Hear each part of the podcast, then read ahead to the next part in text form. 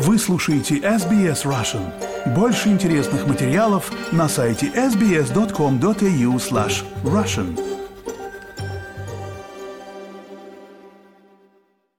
Великобритания не считает целесообразным отправить свои истребители в Украину. Об этом заявил во вторник пресс-секретарь премьер-министра Риши Сунака после того, как Киев дал понять, что будет настаивать на таких западных самолетах.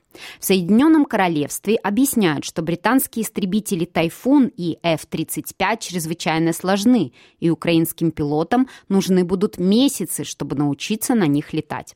При этом премьер бывший экс-глава правительства Великобритании Борис Джонсон, наоборот, выступает за то, чтобы его страна предоставила, цитата, «все необходимое для Украины на поле боя».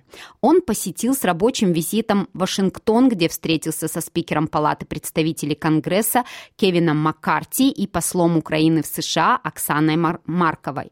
По словам Джонсона, ранее Запад опасался так называемых «красных линий России», Теперь эти линии двигаются и изменяются. Нам говорили, что мы не должны давать определенный предмет оборудования из-за риска эскалации, что оказалось неправильным. Так нам говорили, я помню, когда дело дошло до плечевых противотанковых установок Энлау и Джавеленов. Оказалось, что это было необходимым.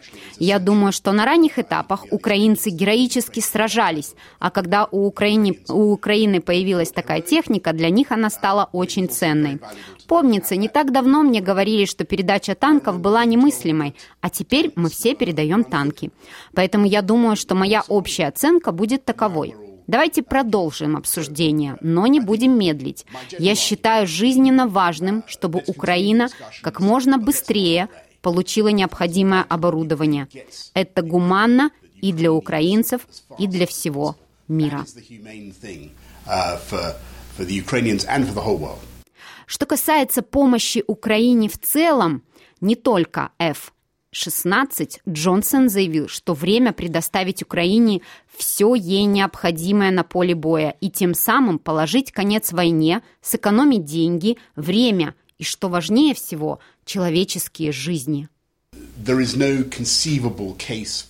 Нет никаких мыслимых причин для задержки, и мы должны убедиться, что наши украинские друзья получат то, что им нужно для того, чтобы выгнать российские войска со всей территории как можно быстрее, чтобы это могло произойти в этом 2023 году потому что так будет лучше не только для Украины. Я думаю, что это будет лучше и для мира, и для России тоже.